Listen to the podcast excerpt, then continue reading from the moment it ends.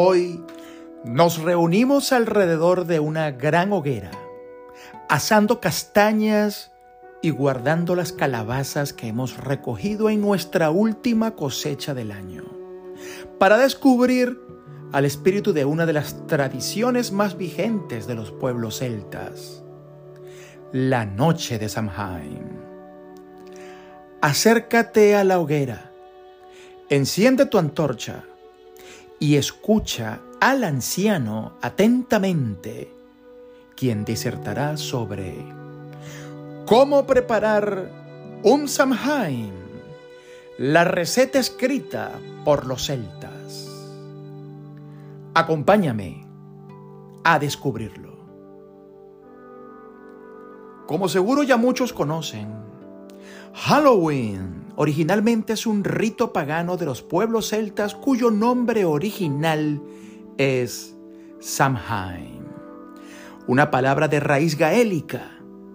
Samhain fue potabilizada por los cristianos al Halloween actual, en un proceso de amalgamar las tradiciones, ritos y conceptos mágicos religiosos o originales de aquellos pueblos y convertirlos al cristianismo.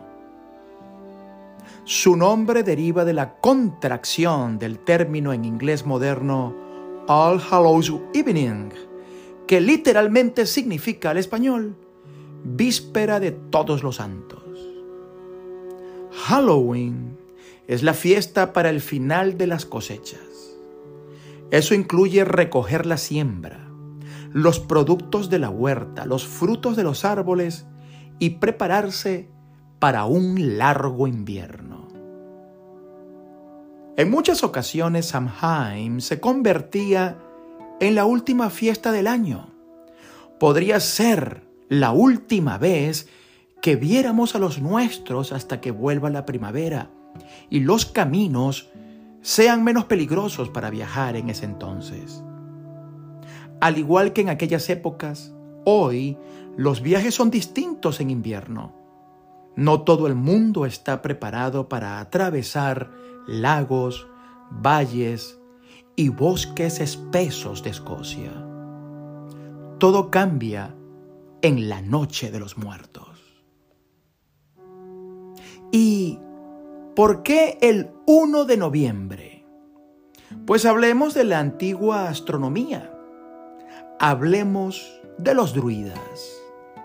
Estos monjes eruditos de la lectura de constelaciones y cuerpos astrales empujaron a los pueblos a dividir al año celta en cuatro porciones, siempre cerca del día número 21 de nuestros calendarios actuales. 21 de marzo, 21 de junio, 21 de septiembre y 21 de diciembre. No son fechas arbitrarias. Estas marcan el momento en el que el sol está más alto o más bajo, o en sus puntos medios.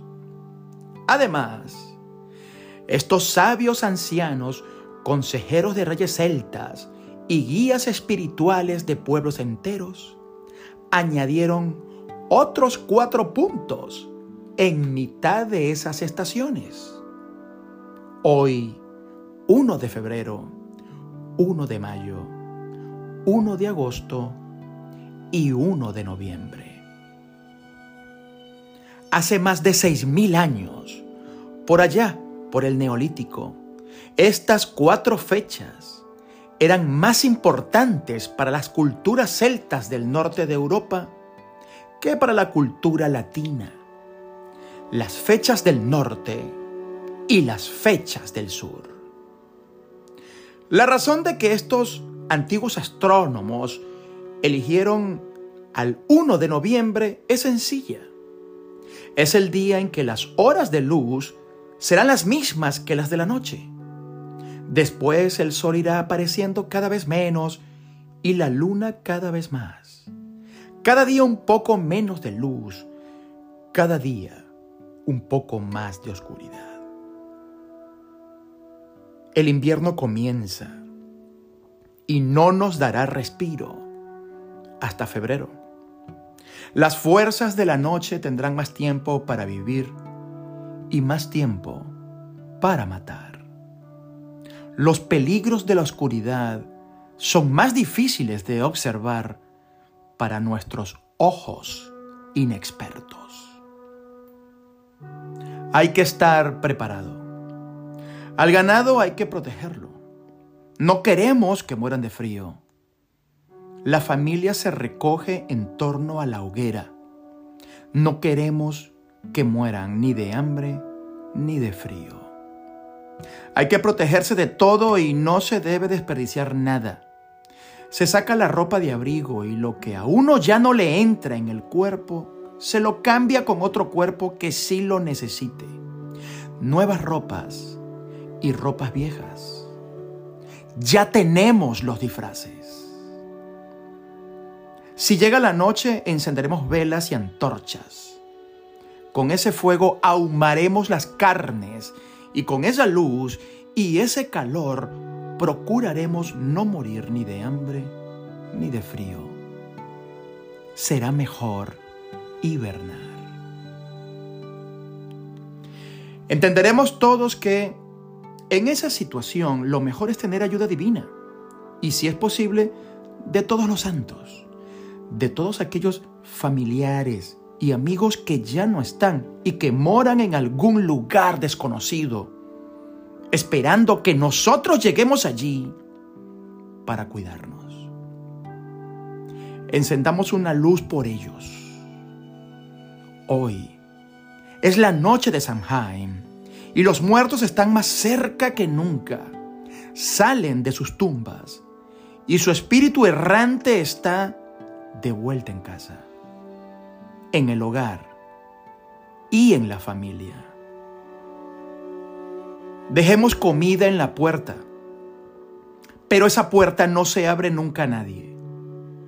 Alguien de ustedes dirá, pero si son solo un grupo de niños disfrazados pidiendo dulces. La respuesta obvia en el neolítico sería no abrir la puerta y no darles dulces. El dulce es la miel y tenemos poca. Las golosinas pertenecen a siglos bastante más cercanos. ¿Recogimos nueces y castañas? Entonces mézclalas con la miel.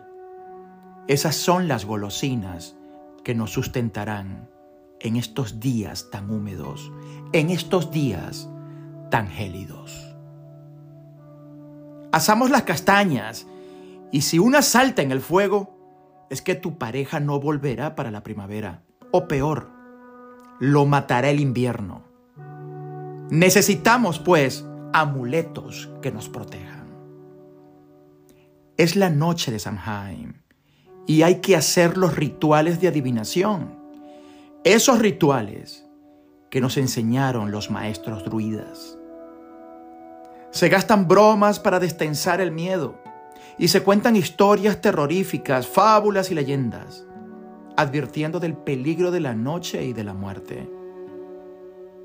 La transición de los días de luz a los días de oscuridad es peligrosa. Nuestros muertos vuelven para despedirse. Hay que darles el último adiós y saber dejarlos marchar. Alimentalos. Alimenta bien a tus deudos. Aprovecha toda aquella comida que no puedas guardar para el invierno y ofrécela a ellos. Ojalá que la cosecha haya sido abundante. Y al terminar, apaga todos los fuegos en tu casa para que los muertos puedan marcharse. Asusta a los espíritus de tu hogar si es necesario y a medianoche hagamos una hoguera en el campo que llegue hasta el cielo y los espíritus remonten su camino a las estrellas. Historias de oscuridad y muerte, risas de sustos y de espantos. ¿Qué necesitamos para una fiesta de Halloween? Recuerda que hemos recolectado productos de la huerta ya tenemos la calabaza y numerosas verduras para hacer vigilia y reservar la carne. De los árboles recogimos manzanas, castañas, almendras y nueces que nos sirven para hacer juegos de adivinación. Historias de terror seguro que conocemos más de una. Y seguro también que se podrá aprender una lección de todas ellas. Así, así de sencilla es la receta celta de Samhain, que se celebra desde el Neolítico. Aprovecha para reunirte con los allegados y cuéntales historias de vuestros planes de invierno. Recuerda a los que ya no están y si puedes, disfruta de Escocia en invierno. Les estamos preparando amuletos, hechizos y pócimas para que la oscuridad y la luz les encuentre preparados. Hablemos de Escocia en castellano. Solo unos minutos para descubrir una Escocia sorprendente. Libretos Raúl Pareja Rueda. Producción y narración J. Celoaiza. Amigos invisibles. Nos escuchamos el próximo domingo.